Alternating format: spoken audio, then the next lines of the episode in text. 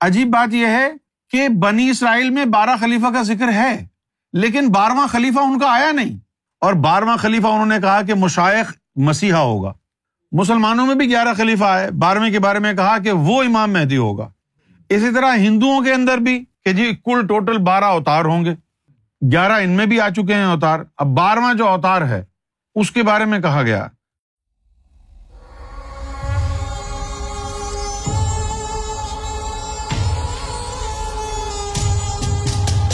جس طرح ہمارے مسلمانوں میں عقیدہ ہے کہ بارہ امام آئیں گے، ہندوؤں کے اندر عقیدہ ہے کہ بارہ اوتار آئیں گے۔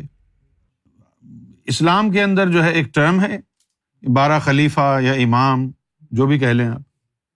اور پھر آگے پھر جب آپ سمجھنا چاہیں کہ خلیفہ یا امام کی حقیقت کیا ہے، تو پھر آگے آپ کو پتہ چلے گا کہ اللہ تعالیٰ جس کو منتخب کرے، اپنا خلیفہ وہ خلیفہ ہے۔ یعنی جس کا اللہ کی ذات سے تعلق ہے۔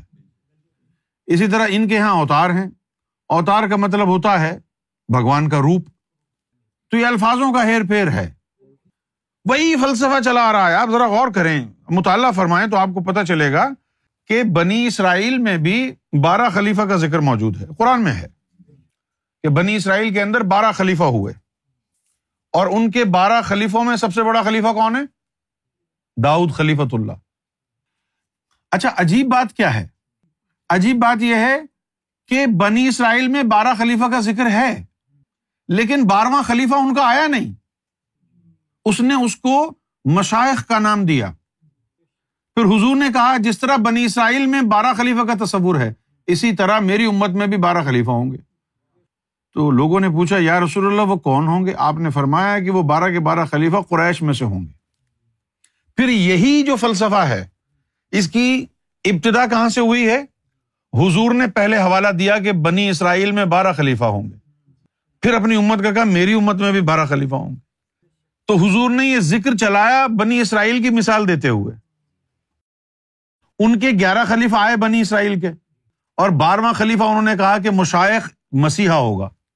مسلمانوں میں بھی گیارہ خلیفہ آئے۔ بارہویں کے بارے میں کہا کہ وہ امام مہدی ہوگا۔ اسی طرح ہندوؤں کے اندر بھی کہ جی کل ٹوٹل بارہ اوتار ہوں گے۔ گیارہ ان میں بھی آ چکے ہیں اوتار۔ اب بارہواں جو اوتار ہے، اس کے بارے میں کہا گیا کہ وہ شنکر بھگوان کا اوتار ہوگا، وہ پریم اوتار ہوگا۔ کسی نے کہا کہ یہ جو بارہواں اوتار ہوگا، اس کے اندر وشنو، برہما اور کرشنا، ان تینوں کی پاور ہوگی۔ کال کی کیا ہوتا ہے؟ کال کال کی نکلا ہے کل یگ سے۔ یعنی دی ایج آف ڈارکنیس، زمانہ جاہلیت۔ ایج آف ڈارکنیس ہی نہیں کہ ہر جگہ اندھیرا ہوگا۔ اس کا مطلب ہے دماغ کی جاہلیت، دل کی جاہلیت، دماغ کا اندھیرا، دل کا اندھیرا، سب چوپٹ۔ کسی کے پلے کچھ نہیں پڑ رہا۔ کتابیں ہاتھ میں ہیں، ایسے ہی جیسے گدھے کے اوپر کتابیں لادی ہوئی ہیں۔ اندر بھی اندھیرا، دماغ میں بھی اندھیرا۔ جب پوری دنیا کا یہ حال ہو جائے کہ دل بھی اندھے، دماغ بھی اندھے ہو جائیں، تو وہ ہے کل یگ جب کل یگ کا زمانہ آ جائے گا، تو وہ اوتار، جو شنکر کا اوتار ہے، وہ آئے گا۔ اب میں نے سرکار سے اس بارے میں ایک سوال کیا۔ سوال کیا کیا؟ کہ سرکار یہودیوں کا کانسیپٹ ہے کہ ان کا مسیحا آئے گا۔ مسلمانوں کا کانسیپٹ ہے ان کا مہدی آئے گا، ہندوؤں کا کانسیپٹ ہے ان کا کال کی اوتار آئے گا۔ تو یہ الگ الگ ہستیاں ہیں کیا؟ فرمائے نہیں، ایک ہی ہستی ہے۔ وہی مسیحا ہوگا، وہی مہدی ہوگا، وہی کال کی اوتار ہوگا۔ تو پھر میں نے سوال داغ دیا۔ میں نے کہا کہ سرکار، میں نے یہ سنا ہے کہ مسیحا کے حوالے سے یہودیوں کا یہ ماننا ہے کہ وہ داود علیہ السلاۃ والسلام کی لڑی سے ہوں گے۔ اچھا جس طرح مسلمانوں کا ہے کہ امام مہدی حضور کی نسل سے ہوں گے، حضور کی آل سے ہوں گے، ہے نا؟ یہ مسلمانوں کا یہ عقیدہ ہے کہ جو امام مہدی ہوں گے، وہ محمد رسول اللہ کی آل سے ہوں گے۔ اور یہودیوں کا عقیدہ یہ ہے کہ جو مسیحا ہے، وہ داؤد علیہ السلام کی لائن سے ہوگا۔ تو میں نے پھر یہ پوچھا کہ سرکار یہ فرمائیے کہ اگر وہ ایک ہی شخصیت ہوں گے تو ایک وقت میں وہ محمد کی آل اور داؤد کی آل بھی اکٹھے کیسے ہوں گے؟ آل تو ایک ہی کی ہو سکتی ہے نا؟ کیوں بھائی؟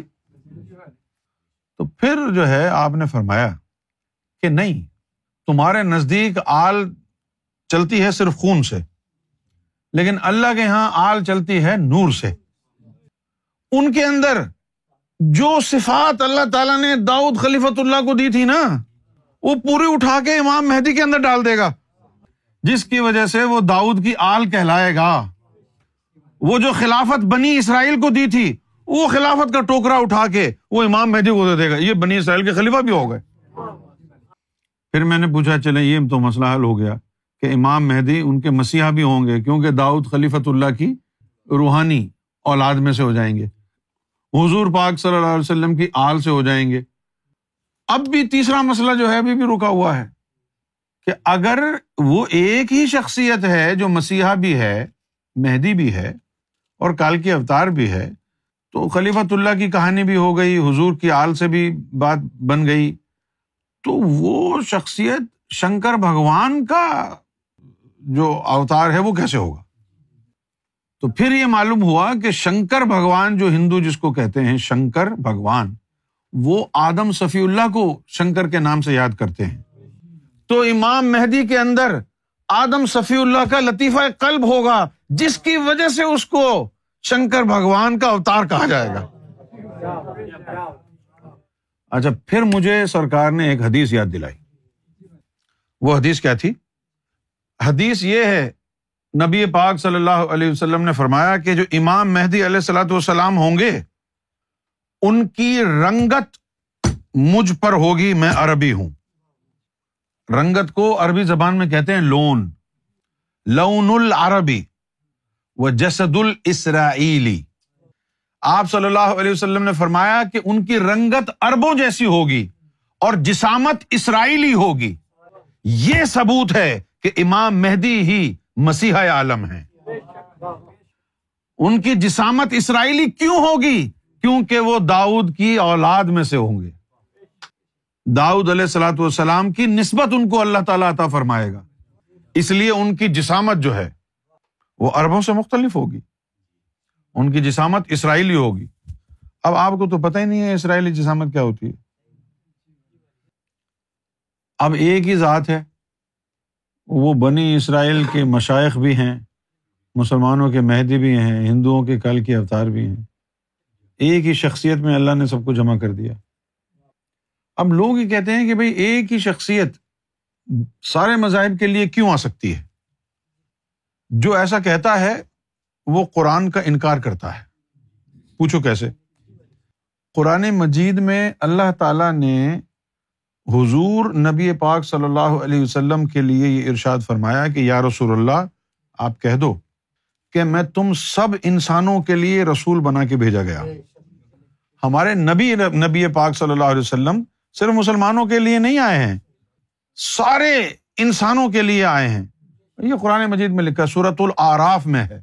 کل کہہ دیجیے یا الناسو اے انسانوں انی رسول اللہ علیکم جمی ان یہ اللہ کا فرمان ہے کہ، اے انسانوں، میں رسول اللہ تم سب کے لیے بنا کے بھیجا گیا ہوں۔ انی رسول اللہ علیکم جمی ان کہ تم سب کے لیے اللہ تعالیٰ نے مجھے رسول بنا کر کے بھیجا ہے۔ فعمن بلّہ و رسول ہی تو پھر اللہ پر ایمان لاؤ اور اس کے رسول پر ایمان۔ لاؤ یہ سب سے خطاب ہے۔ سارے انسانوں سے خطاب ہے۔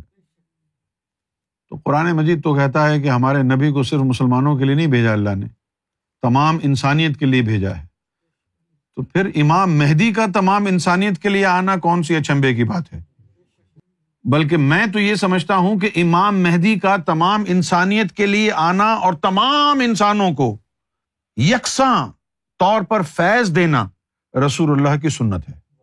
کیونکہ آپ صلی اللہ علیہ وسلم نے بھی تمام انسانوں کو فیض دیا۔ ایک آپ کی جو ہے کنیز تھی نبی پاک صلی اللہ علیہ وسلم ان کا نام تھا ماریا کبتیہ مولویوں نے کیا کیا؟ اپنی طرف سے روایتیں گھڑ لیں کہ بھائی وہ جو ہے اسلام لے آئیں، اسلام قبول کر لیا، مسلمان ہو گئی تھی ایسا نہیں ہوا تھا۔ نبی پاک صلی اللہ علیہ وسلم نے یعنی ان کو اپنی نسبت عطا فرمائی اور ان کے بطن سے نبی پاک صلی اللہ علیہ وسلم کا ایک بیٹا بھی پیدا ہوا جس کا نام ابراہیم تھا۔ لیکن آپ صلی اللہ علیہ وسلم نے اس کو یہ نہیں کہا کہ تو اپنا مذہب تبدیل کر، بلکہ اس کے مذہب کی اس کے ذریعے اصلاح کرائی، تجدید کرائی، اصلاح کرائی۔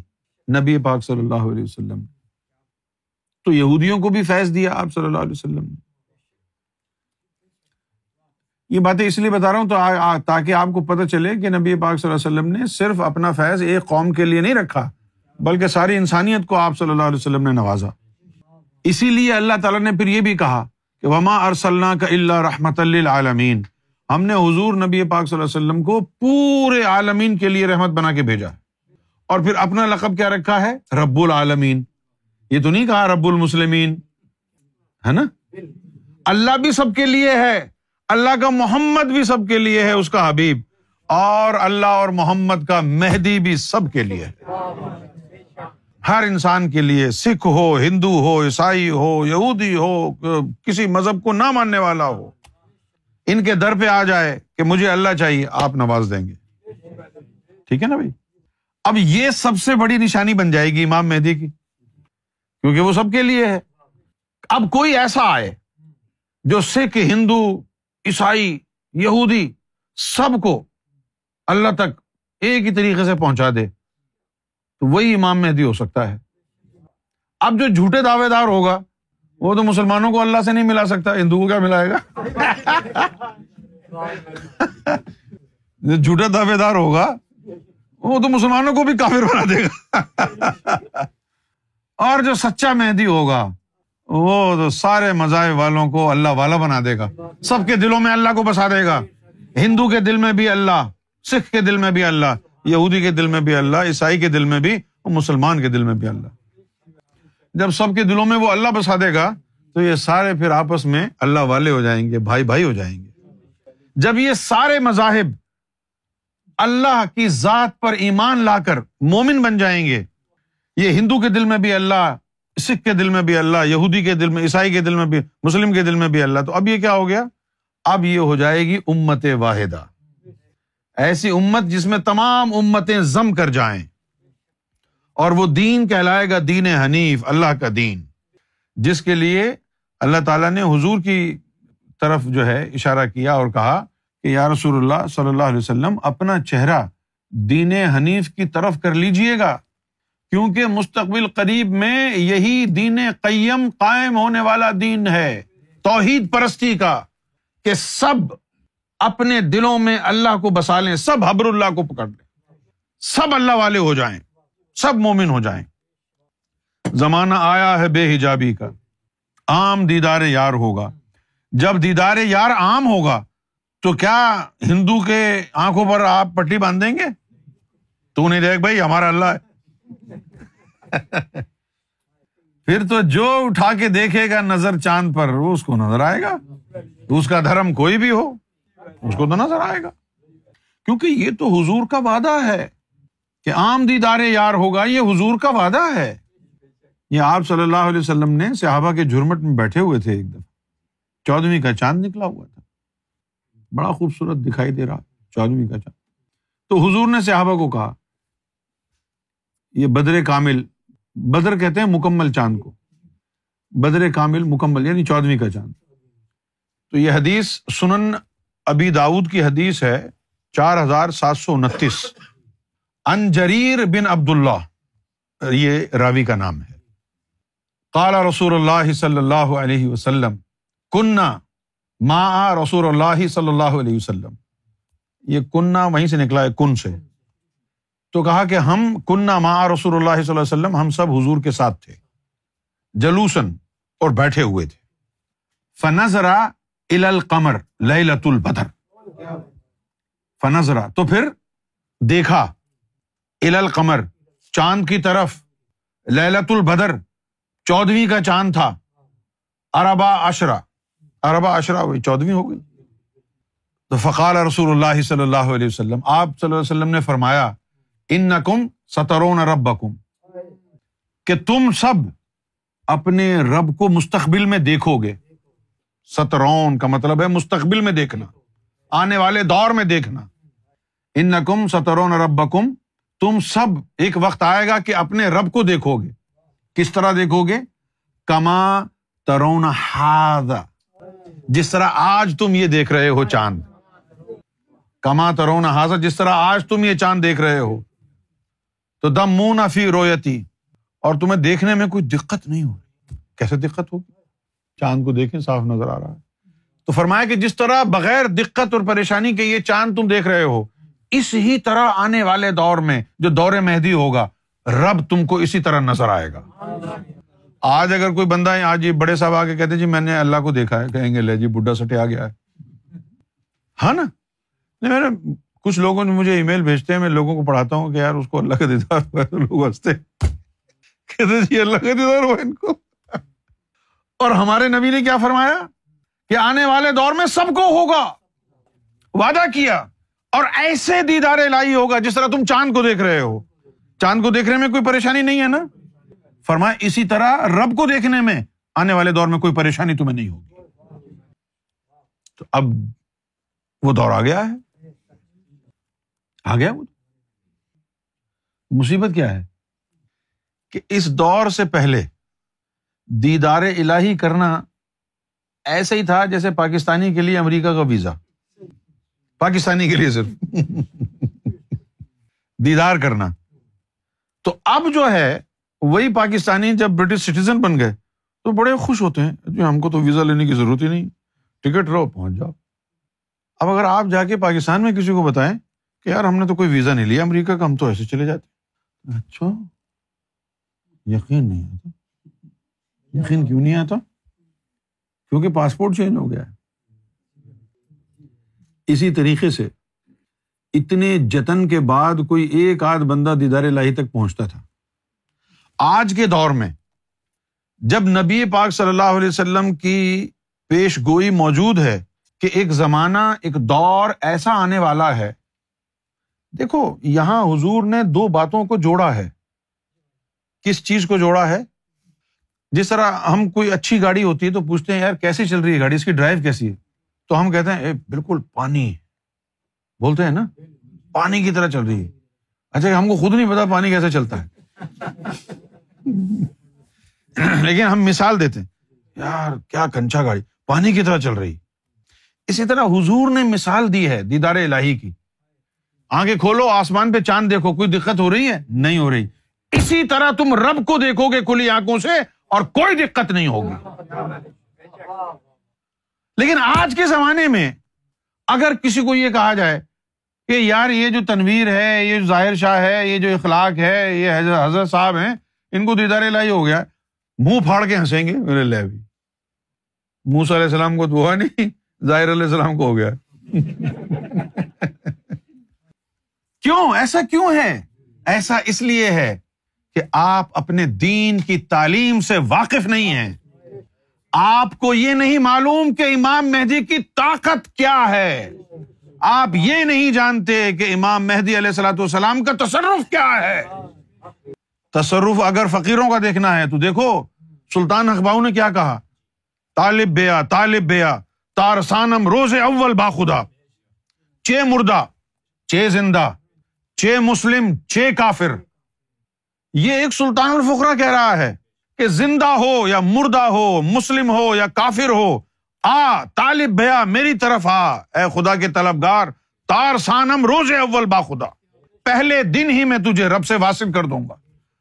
سلطان حق باہو کی یہ طاقت کہ زندہ، مردہ، مسلم، کافر سب کو لمحے میں رب سے واصل کر دیں گے۔ امام مہدی کی طاقت کیا ہوگی؟ امام مہدی کی طاقت کیا ہوگی؟ سلطان حق باہو کے نزدیک اگر کوئی فرق ہی نہیں ہے، زندہ اور مردہ اور مسلم اور کافر میں، تو امام مہدی علیہ السلاۃ والسلام کیوں اتنے زیادہ جو ہے وہ تکلف برتیں گے؟ کہ اچھا جی آپ کافر ہیں تو چلو جی کسی اور سے لے لو فیض۔ نہیں، یہ امام مہدی علیہ السلاۃ والسلام کے دور ان کے وجود مسعود کی برکت کی پہلی نشانی یہ ہے کہ جو کام دیدار الہی کا نبیوں کو حاصل نہیں ہوا، ولی ترستے رہے۔ امام مہدی علیہ السلاۃ والسلام کے وجود مسعود کی برکت سے وہ کام عام انسان کے لیے اتنا آسان ہوگا جیسے چاند دیکھ رہے ہو اور دقت نہیں ہوتی۔ تم اس طرح رب کو دیکھو گے اور تمہیں دقت نہیں ہوگی۔ یہ ہے نشانی امام مہدی علیہ السلاۃ والسلام کی۔ سب سے بڑی نشانی۔ اب امام مہدی علیہ السلاۃ والسلام علیہ رسول سے ہوں گے، یہ چیک کیسے کرو گے؟ یہ نشانی پکڑو۔ کیسے چیک کرو گے کہ امام مہدی علیہ رسول سے ہیں کہ نہیں؟ تو ان کی نسل کو چیک کرے گا۔ تو پہلے اپنی نسل کو تو چیک کر کے بتا۔ ہے کوئی بندہ جو اس بات کی شہادت دے کہ میں حلالی ہوں؟ ہے کوئی بندہ؟ اپنی نسل چیک کر سکتا ہے تو؟ اپنی آل کہاں سے آ رہی ہے چیک کر سکتا ہے؟ تو پھر تو امام مہدی کی آل کیسے چیک کرے گا؟ وہ کہاں سے آئے ہیں؟ جب تجھے اپنی خبر نہیں ہے، تم زمانے کی بات کرتے ہو۔ ہم کو اپنی خبر نہیں یار یہ نشانی جو ہے، بس ان کی ایک عظمت کی نشانی ہے۔ یہ وہ نشانی نہیں ہے جس کو آپ شامل تفتیش کریں اور اس کے اوپر انحصار کر کے امام مہدی کو پہچان لیں۔ یہ وہ نشانی نہیں ہے۔ وہ نشانی جو امام مہدی کی پہچان کرا دے گی، وہ یہ ہے۔ جس طرح تم چاند دیکھتے تھے بغیر دقت کے، امام مہدی علیہ السلاۃ والسلام کی نظر کیمیا کا فیض یہ ہے، رب کا دیدار ہوگا۔ پچھلے سال ہم نے کہا تھا کہ رب کے دیدار کی بات کرتے ہیں، پھر ہم نے مائنڈ چینج کر لیا۔ کیونکہ پاکستان میں پتا کیا ماحول ہے؟ کوئی یہ بات ماننے کو تیار نہیں کہ ان کی فوج بھی ذلیل اور رسوا ہو سکتی ہے۔ یہ ماننے کو تیار ہی نہیں ہے۔ اسی طرح مسلمان یہ ماننے کو بھی تیار نہیں کہ اللہ کا دیدار ہو سکتا ہے۔ دونوں کام ہوں گے۔ دونوں کام ہوں گے۔ دونوں کام ہوں گے۔ کون کہہ رہا ہے؟ ہم کہہ رہے ہیں۔ کہاں لکھا ہے؟ ہم نے کہا ہے، اب لکھ بھی لیں گے لوگ۔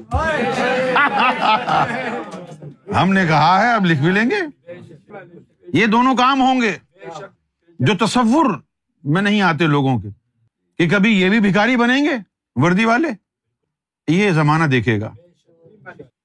اور یہ جو بھکاری پھٹے پرانے کپڑے پہننے والے گناگار بے نمازی، یہ بھی کبھی اللہ کا انتظار کریں گے؟ اللہ والا قوت، ایسا سوچنا بھی کفر ہے۔ لیکن یہ ہو کے رہے گا۔ کیوں ہو کے رہے گا؟ جس نے کرانا ہے، وہ پاورفل ہے۔ ہماری کوئی اوقات نہیں ہے۔ سلام ہو مرشد پر۔ سلام ہو مہدی پر۔ سلام ہو گوہر شاہی کی ذات پر۔ جن کے تصرف اور طاقت سے ناممکن شے ممکن میں بدل جائے گی اور یہ ہو کر رہے گا۔ جو ممکنات میں سے نہیں ہے، وہ ممکن ہو جائے گا۔ اب حضور نے تو فرما دیا ہے کہ تم اس طرح دیکھو گے۔ اللہ کو جس طرح تم چاند کو دیکھ رہے ہو۔ اب اللہ کے رسول کا فرمان تو خالی نہیں جائے گا، یہ تو ہو کے رہے گا۔ یہ نشانی ہے۔ بھائی دیکھو، بہت بزرگ آئے دنیا میں۔ دیدار بھی انہوں نے اپنے مریدوں کو لے گئے دیدار میں بھی۔ لیکن تھوک کے حساب سے کہاں لے گئے؟ کوئی ایک آدھ کو لے گئے؟ یہ تھوڑی ہے کہ سر گدھا اور گھوڑا سب برابر کر دیا ہو سب نے۔ گدے گھوڑے تو برابر صرف امام مہدی کریں گے۔ امام مہدی کے دور میں گدا بھی اتنی تیز بھاگے گا جتنا تیز گھوڑا گھوڑا دوڑ رہا ہے۔ اور بکری اور بھیڑیے کی دوستی کرا دیں گے۔ کبھی بھیڑیا دوست بنا ہے بکری کا؟ پاکستان میں، انڈیا میں، افغانستان میں؟ نہیں۔ تو امام مہدی کی نشانی یہ کہ جب بکری اور بھیڑیا دونوں بوائے فرینڈ گرل فرینڈ کی طرح ایک ہی دریا سے پانی پی رہے سکون کے ساتھ۔ تو سمجھ جانا امام مہدی آ گئے ہیں۔ جب گنہگار آدمی، فراڈیا، جھوٹ بولنے والا، جب وہ دیدار الہی میں مشغول ہو جائے، سمجھ جانا یہ دور مہدی ہوگا۔ کیونکہ اس سے پہلے تو یہ نبیوں کو حاصل نہیں تھا۔ یہ گناہ گاروں کو بھی حاصل اگر ہو گیا ہے تو امام مہدی آ چکے ہیں۔ یہ امام مہدی کی نشانی ہے کہ گناہ گاروں کا پارساؤں سے آگے چلے جانا گناہ گاروں کا فقر، ولایت، نبوت سے آگے جا کے فیض حاصل کرنا، یہ تو ان کے اختیار میں نہیں تھا۔ یہ تو کسی کے اختیار میں نہیں تھا۔